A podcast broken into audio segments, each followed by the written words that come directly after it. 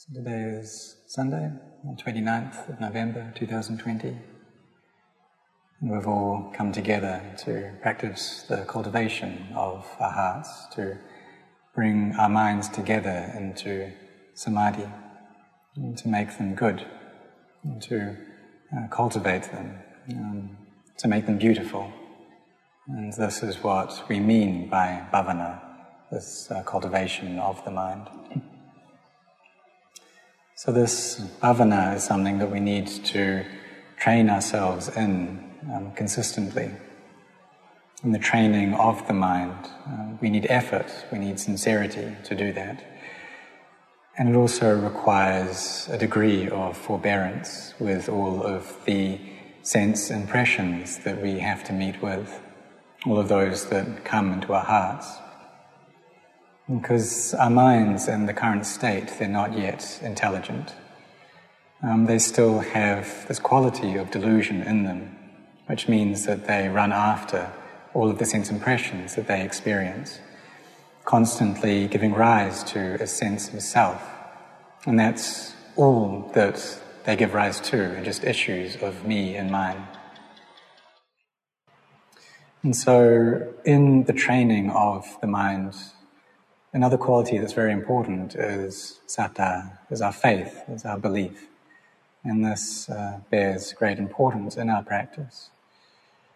Because it's natural for us when we come to meditate that we have our own views about things.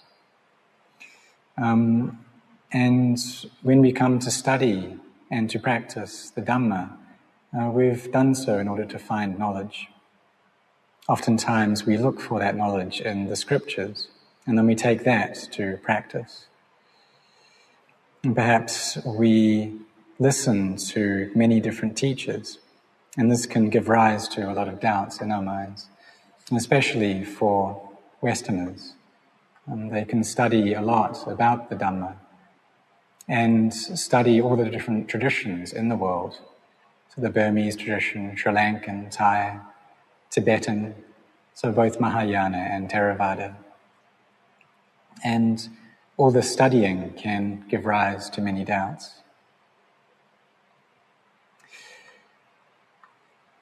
So, really, what it comes down to is us needing to use mindfulness and wisdom, and especially when we meet with a lot of information like this.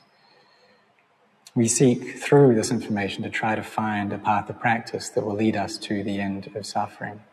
And so, this is also a form of intelligence that Westerners have, and that they're trying to find the way out of suffering. So, having a Kruba Ajahn, a teacher, uh, like Rinpoche, it's very important also to have faith in their teachings and to really try to practice what they taught, to take our minds to follow the Kruba Ajahn. This is very important. So when we are close to a great teacher and we have uh, faith, we have belief in their teachings, um, then we'll try to develop mindfulness and a sense of composure and restraint and have a lot of effort. We use all these things to train our hearts. But mostly problems arise when our minds don't have much peace in them. There's a lot of discursive thought going on, a lot of anxiety in the heart, and there isn't much calm.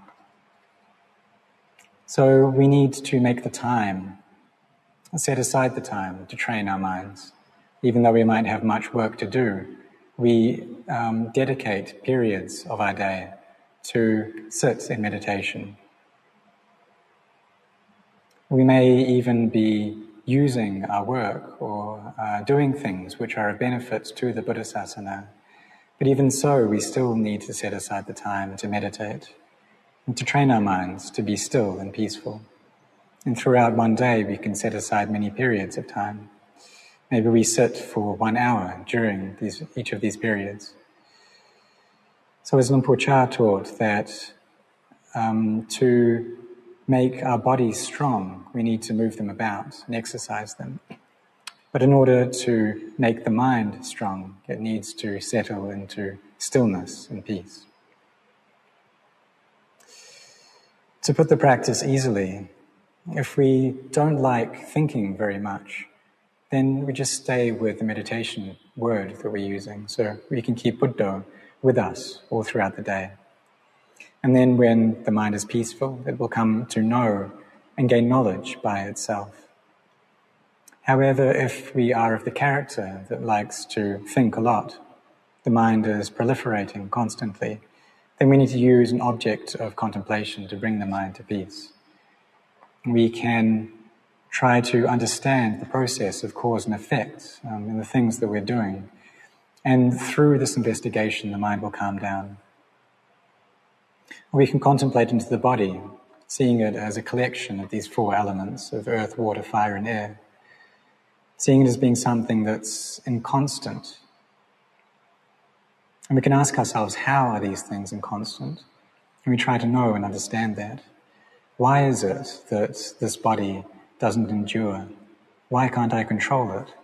And how can I consider this thing to really be me? If we get angry at someone, we can ask ourselves, is that person who we're angry with, are they real? Is this anger actually something real? And who is the one who is angry? So when we do this, the mind will eventually let go of the issues, the problems that it's holding on to. So we can contemplate um, any of these. So the inconstancy, the stress, the not self nature, use whichever one works. And these are all means uh, to use wisdom to bring about the cultivation, the arising of samadhi. And that's what the Kruba Ajahns, that's what they taught, to use any object that works. So it depends on our character, uh, what we are naturally disposed towards. And whatever we find that works, we should do that a lot. At times, however, the defilements are very strong and active. There's a lot of greed, hatred, and delusion present in the heart. So Luang Por Chah taught that during these periods we should contemplate death. And when I was staying with Luang Por Chah, I really wanted for him to tell me straight which meditation object I should use. And I felt if he did that, then I'd be able to throw all my efforts into it. But he didn't tell me straight in this way. He told me more in a way that I had to use my wisdom to figure it out. But when he gave this talk, um, recommending the use of death as an object of the mind, uh, I knew that he was uh, pointing me towards this to contemplate that life is uncertain, but death is certain. And death is the end, the culmination of our life. Life is uncertain, and death is certain. So when we contemplate in this manner, then the mind should gather together and come to a point of stillness and peace. In the beginning, we must uh, go through this contemplation of death very frequently. Um, but when the mind has reached a place of quietude and stillness, um, then it's not necessary to constantly go through this object. But if we are using the meditation word Buddha, that works as well, because this too brings our mind to a state of peace and samadhi. Initially, it's khanika samadhi, this momentary or minor samadhi, and this will eventually develop into upacara or neighborhood samadhi. And slowly, this then uh, develops into appana samadhi, samadhi which is very still. And there's a lot of energy that comes from that. We're able to contemplate into the body in a manner that allows us to see it with clarity we can look into rupa and nama, or physicality and mentality, and see that it's anatta, it's not self. So I ask for everyone here to have confidence in this practice and in the meditation object that they're using, so that you don't have doubts about what you're doing. Because we may ask ourselves, well, how can I do this? How do I practice? How do I understand the Dhamma? How do I see the Dhamma? But we need to have a sense of certainty, confidence, um, conviction in what we're doing. Even though we have this faith, at times it's natural that when the mind isn't peaceful, then that faith will abandon us. It's usually not at a point where it's able to stay with us all the time.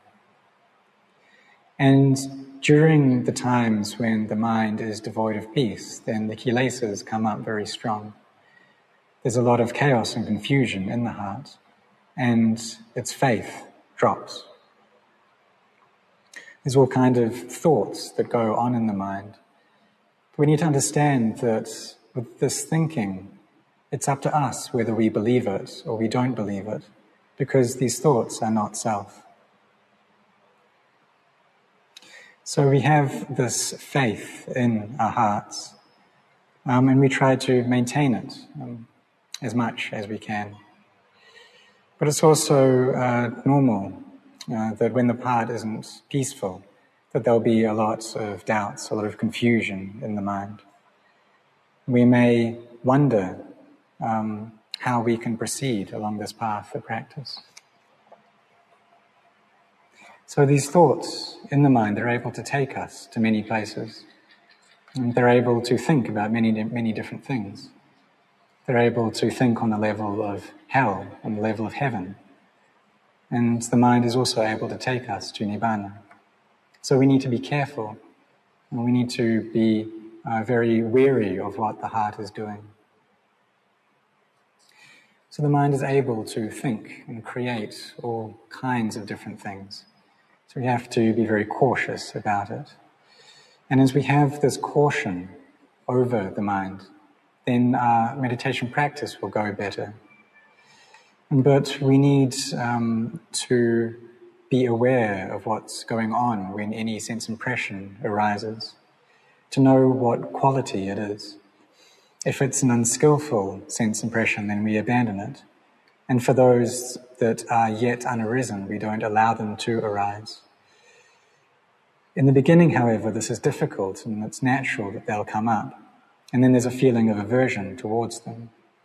We don't want these feelings.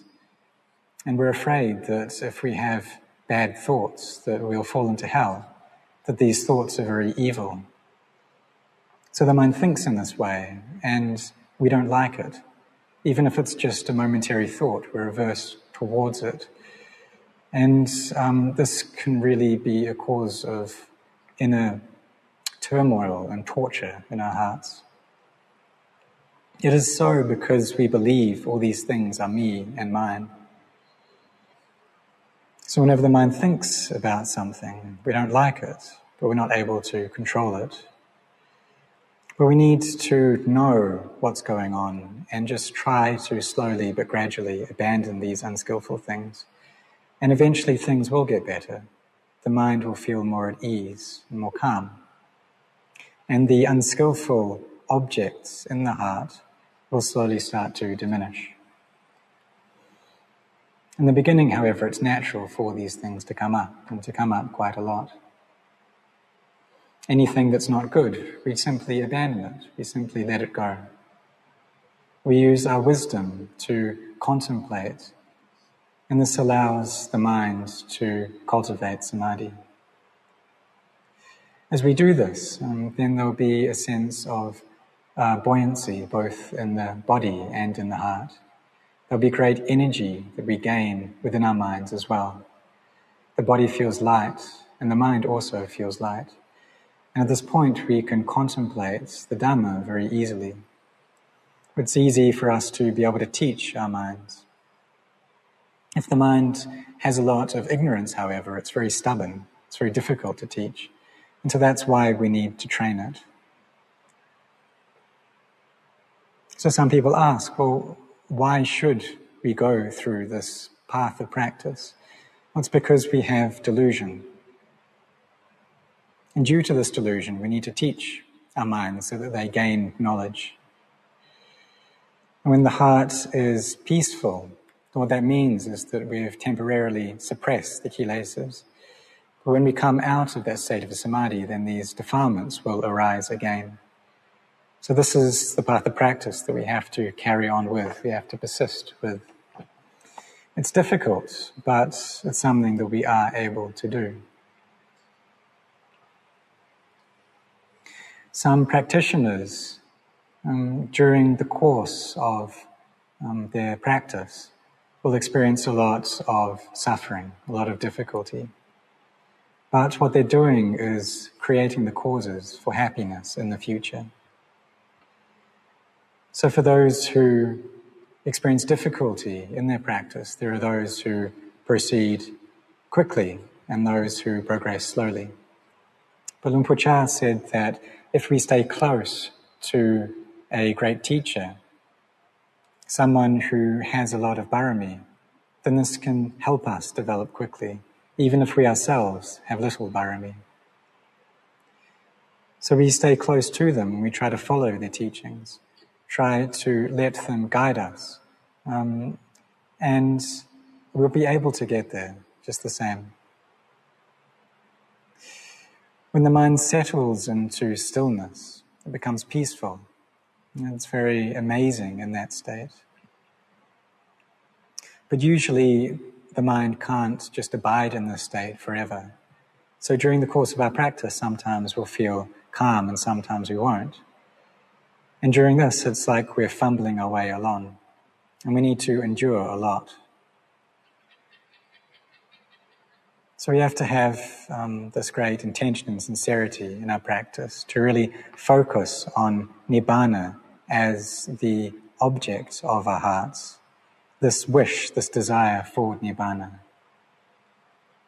Which means that we bring our hearts to see and understand the Dhamma, to get to know the truth.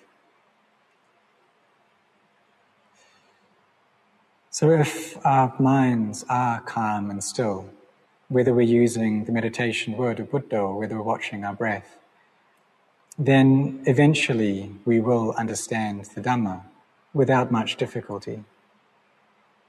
But before we get to that point, we need to have a lot of effort. We need to bring up our sincerity and our devotion to the practice, and this is very important. So the question is, how do we do that? How do we raise our efforts? How do we um, arouse our sincerity? We need to force our minds to practice initially especially for the monks. We need to force ourselves to go to the chanting, to practice meditation, because if we don't do this, if we don't go on alms round, well, that's just the defilements um, taking control of us. If we don't help out with the chores, then we're just acting through defilement.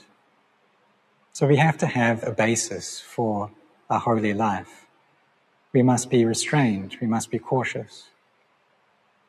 When we eat and when we sleep, we need to know the right amount, what's just right uh, in this, and to bring up a, a sense of balance in our lives. Because if we just sleep more and more and eat more and more, and that shows us that the kilesas have taken control of our hearts. If we're eating too much, um, then we need to eat less and maybe lose a bit of weight. And we don't just throw away this path of practice. So now, during the cold season, it stopped raining, and a very good practice is to stay at the foot of a tree. And this brings up um, awareness and a sense of uh, caution in the mind because we don't know what's going to be around us. Maybe a centipede will come, maybe a snake will come slithering along. So the mind becomes awake um, through the fear that it has. And even though we're asleep, there's still mindfulness there with us. So now is a very good time to do this practice. We have a good opportunity. All of these methods of training are for the sake of bringing about peace and samadhi into our minds. We try not to seek out pleasure in the food that we eat in becoming distracted and drunk on forms of amusement. We don't seek pleasure and sleep, but rather we awaken ourselves through our efforts. So you'll need to be sincere and set your hearts on doing this. And Por said that those who can practice in this way will progress very quickly. They'll gain knowledge quickly. Because they have this caution, they're not heedless in their lives. We must contemplate and reflect upon the nature of deterioration of conditioned phenomena and reflect upon this every single day. And I ask for everyone to be sincere in this path of practice.